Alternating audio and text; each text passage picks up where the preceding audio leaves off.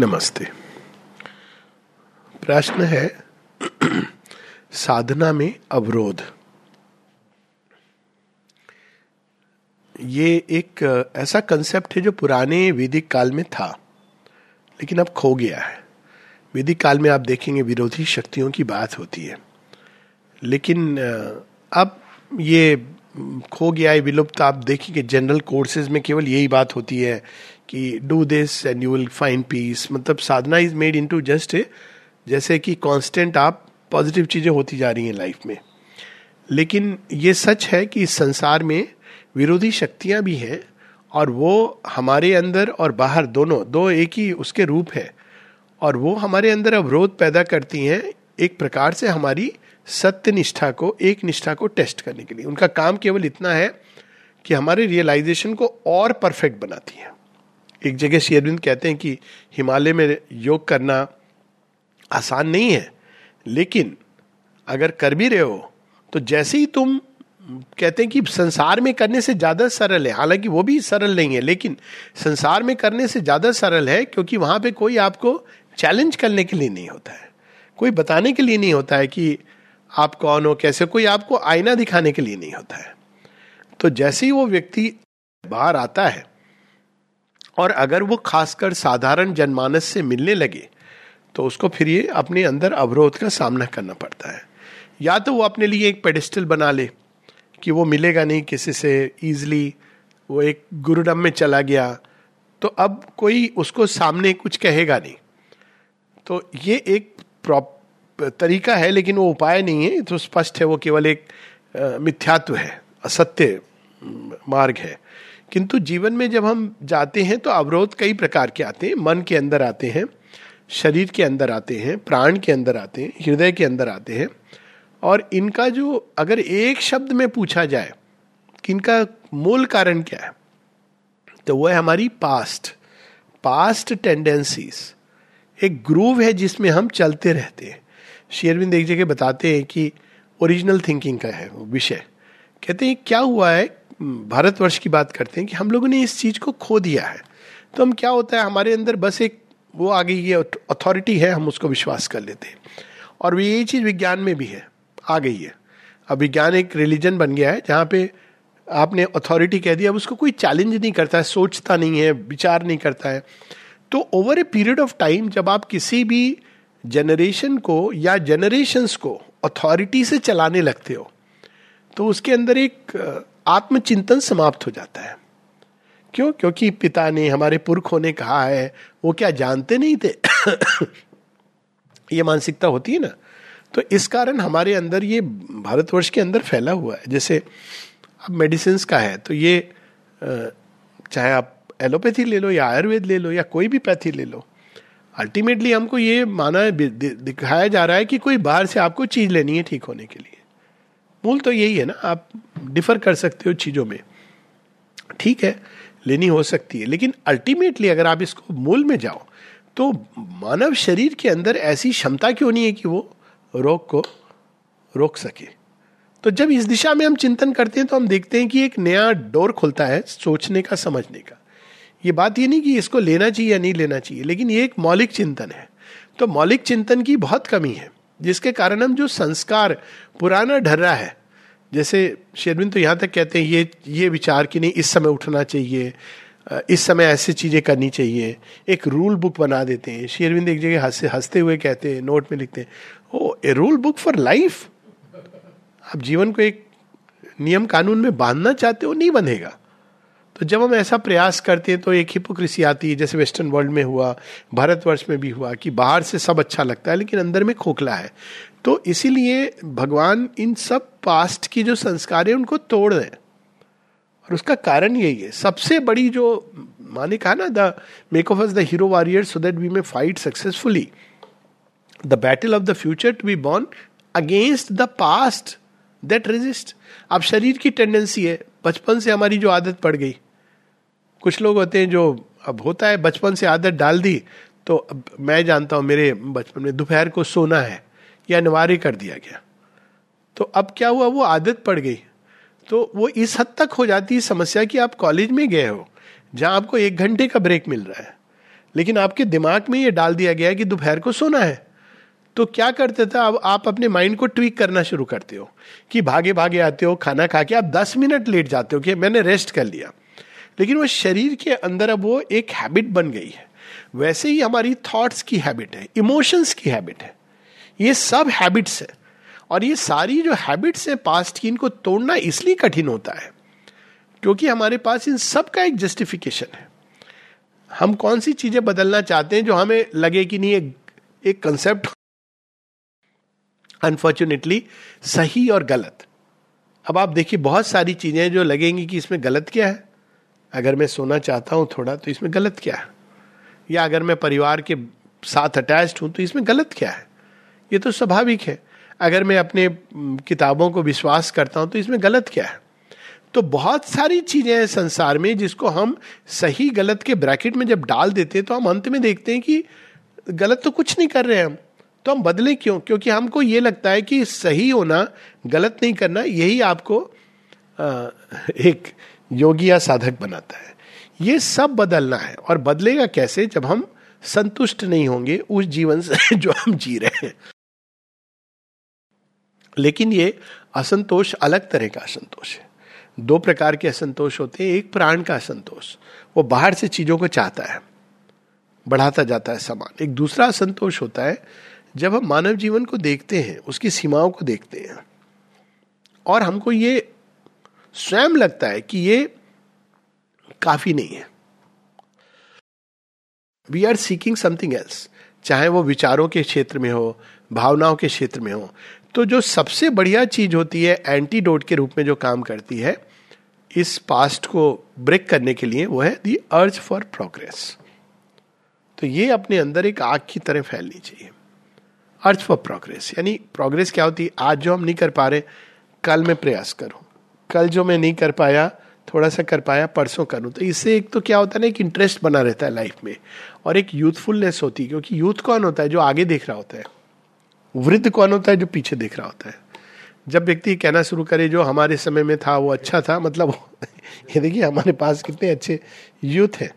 Exactly exactly. क्योंकि वो मानसिकता ऐसी है कि you want to look into the future लेकिन ऐसे लोग हैं जो 25-30 में ही, हमको पता है, सब मालूम है।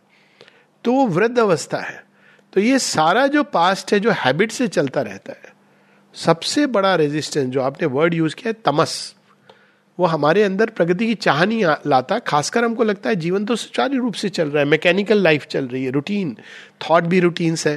तो ये जाता तभी जब प्रगति की चाह अंदर में एक अभिप्सा, मानव सीमाओं में कभी संतुष्ट नहीं रही है, क्योंकि मानव सीमाएँ तो एक गोल चक्कर है मैजिक सर्किल है। आप कितना भी उसमें प्रगति कर जाए फैक्ट तो ये है ना कि वो लिमिटेड है। तो लिमिटेड लाइफ से हम कैसे संतुष्ट रह सकते हैं? We must seek the unlimited तो अब ये सीकिंग कहाँ से लाए? ये प्रगति की चाह कहाँ से लाए? किताब पढ़ने का मन नहीं होता, किताब में अग्नि है। तो अब शुरू में विल पावर से उसको ओवरकम किया जाता है, थोड़ा सा किया जाता है। सीधा कुछ लोग कहते हैं अच्छा मैं कल से श्री अरविंद की पुस्तक पढ़ूँगा। वो कल कभी नहीं आता। क्योंकि आपने ऐसे कह दिया कि मैं वैसे तो तैरना नहीं आता मुझे, कल मैं बे ऑफ़ बंगाल में कूद कर पैसिफिक ओशन तक पहुँच जाऊँगा। तो वो तरीका नहीं है। आप प्रारंभ करें, आज से मैं एक पैराग्राफ, कोई पुस्तक उठा लें, उसको पढ़ूँगा। और उसको अब नियम बनाए। अब क्या हो रहा है, आप पुरानी हैबिट को रिप्लेस करें विद ए न्यू हैबिट फिर आप उसमें जोड़ते चले जाए कि एक पैराग्राफ दूसरा पैराग्राफ। धीरे धीरे आप देखेंगे कि मन तैयार होने लगेगा। अब कितना समय लगेगा हर किसी का है। कल्पना नहीं आपने रीडिंग की बात कही। आप कल्पना नहीं करेंगे कि जब ऑल इंडिया मैगजीन आनी शुरू हुई, जब आनी तो कब से शुरू हुई? सेवेंटी वन से है। तो जब शुरू किया था मैंने इसका एडिटरशिप तो बीच में कुछ लोगों का यह था, ये समस्या थी कि इसमें आप श्री अरविंद का दे रहे हो, बड़ा मुश्किल होता है श्री अरविंद को समझना। Actually people came and told me तो मैंने कहा, लेकिन इसका तो पर्पस ही है, श्री अरविंद की वाणी को ले जाना। अगर आपको समझना कठिन हो रहा है तो इसीलिए तो ये मैगजीन है कि जिसे आप पढ़ो और आपको सिंप्लीफाई कर दिया गया। आप पूरी सिंथेसिस तो पढ़ेंगे नहीं तो एक सिंप्लीफाई कर दिया कि आप एक पैसेज पढ़िए। तो ये ये पर्पस ही यही है कि आप एक थीम के ऊपर जो कुछ लिखा है शेयरविंद ने थोड़ा थोड़ा ग्रहण कीजिए। तो हम लोग ये चीज़ बताते हैं जब किसी को वॉमिटिंग होती है अपच, कि आपको खाना डाइजेस्ट नहीं हो रहा जूस लेना इलेक्ट्रोलाइट लेनी है तो कहते हैं कि हम देते हैं तो वॉमिटिंग हो जाती है। पता है क्यों? लोग एक गिलास पूरा पिला रहे तो हम लोग एडवाइस देते हैं, एक एक चम्मच दीजिए। Trust me it works it works wonders धीरे धीरे शरीर वो एक एक चम्मच पीते पीते, वो जो रिएक्ट कर रहा था ना कि इसको मैं एक ग्लास लेती वो रिएक्ट कर रहा था। आप देखेंगे कि टाइम लगेगा आधे घंटे में आपने एक ग्लास पिला दिया। लेकिन आप पूरा ग्लास पिला रहे तो वॉमिट नहीं करेगा। उसी तरह मेडिटेशन का। जब रिज़ल्ट ओरिएंटेड कि नहीं, हमसे बैठा नहीं जाता, हमारे पाँव दुखते हैं, हमें ये समस्या। नहीं doesn't matter fix time and sit ये विल पावर की बात है। कुछ नहीं होगा। आप मान के चलिए, मान लो सारे जीवन कुछ नहीं हुआ, पर इस समय मैं बैठूँगा। बस इतना ही। तो एक दिन तो कुछ होगा। ही कालिदास की स्टोरी यही है। रसरी आवत जाते सिल पर पड़त निशान। एक दिन कुछ होगा। और अगर हमें पता भी नहीं चल रहा है कि कुछ हो रहा है तो अंदर में कुछ हो, हो रहा है हो सकता है। भगवान का स्मरण करें कुछ हो रहा होगा। तो ये प्रैक्टिस और अभ्यास यही एक इसका उपाय है और वो हमको अपने जीवन में इंटीग्रेट करना है। कई बार लोग कहते हैं कि हमें जीवन में समय नहीं मिलता है। बाकी चीज़ के लिए समय मिलता है। अगर आप उसे दिनचर्या पूछोगे तो आजकल फ़ोन है, ये है, शॉपिंग है, सब सब चीज़ के लिए समय होता है। लोग आ जाते हैं, आप गप मारने, लोग मतलब बैठ जाते हैं। जनरल में बता रहा हूँ कि लोग बैठ जाते हैं, घंटों गप मार देते हैं, बाद में कहते हैं, हम पढ़ना तो चाहते हैं, हमें समय नहीं मिलता है। तो समय इसलिए नहीं मिलता है क्योंकि हम उसको वैल्यू नहीं करते हैं। तो हमको ये समझना है कि ये चीज़ सच में हमारे लिए क्या वैल्यूएबल है कि नहीं है? क्या ये चीज़ इतनी इंपॉर्टेंट है हमारे लिए कि इसके बिना हम समझे कि हमारा जीवन असंभव है? तब जब ये, और ये चीज़ें धीरे धीरे आती है। उसी प्रकार से एक चौथी चीज़ जो लाभदायक होती है वो है सत्संग। सत्संग का पर्पस ही यही होता है।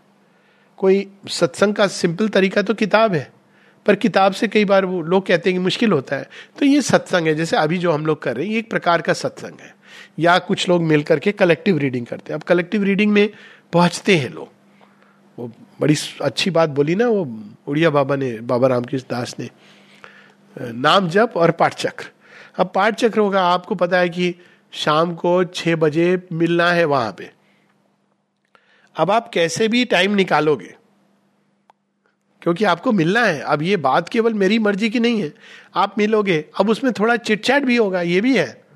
पर वो लोगों को जरा उसमें जो वाइटल मसाला होता है ना, उसको मिला के खाने, कोई बात नहीं है। That's not a perfect way लेकिन अब ठीक है, कम से कम इसी बहाने लोग मिलते हैं, पढ़ते हैं।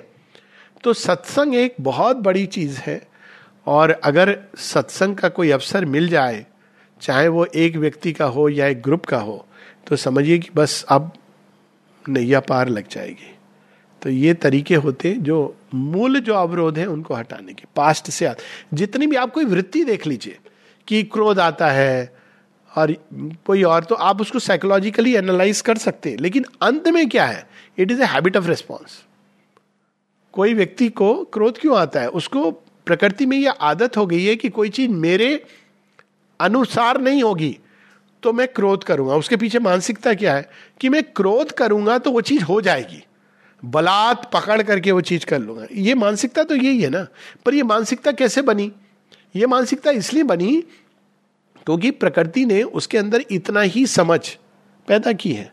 तो उसको लगता है मैं क्रोध करूँगा। कई बार पेरेंट्स भी एनकरेज कर देते हैं कि बच्चा जब रोने लगता है, गुस्सा करता है तो उसको अच्छा चलिए ले ले।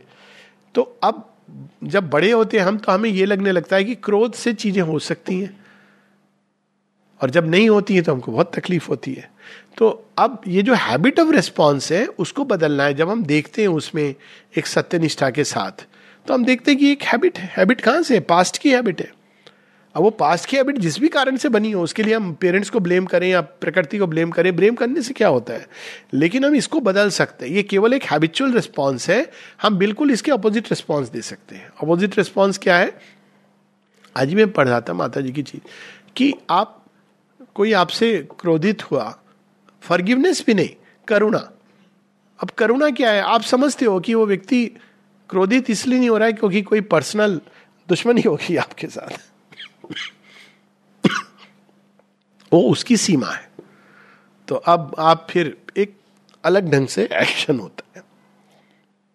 So the way to get over these things is to move toward the future future से ऑक्यूपाई रखिए माइंड को। और फ्यूचर क्या है? फ्यूचर ये नहीं है कि कल क्या होगा, एक महीने बाद क्या होगा, एक साल बाद क्या होगा। फ्यूचर ये है, जो शेरविंद ने बताया कि मनुष्य की जगह एक दिव्यतर मनुष्य आएगा। Future, the luminous future.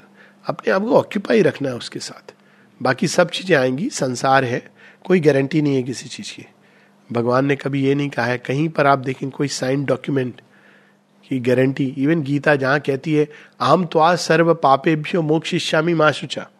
उसके बाद महाभारत आ रही है। उन्होंने क्या गारंटी दी? ये नहीं कि अब पार्थ तेरे लिए मैं ये इंश्योर करूँगा कि तुझे जो जो चाहिए मिलता रहेगा। डिज़ायर पूर्ति की कोई गारंटी नहीं है। गारंटी किसकी है कि सब चीज़ के थ्रू मैं तुझे पकड़ के ले जाऊँगा। शेरिंद वही बताते अपनी सावित्री में। An outstretched even through the tangled anarchy called fate even through the tangled anarchy called fate, even through the bitterness of death and fall, an outstretched hand is felt upon our lives. मतलब ये सब चीज़ें हो रही हैं लेकिन outstretched hand है वो। क्या कर रहा है फिर? वो कहते हैं क्या कर रहा है?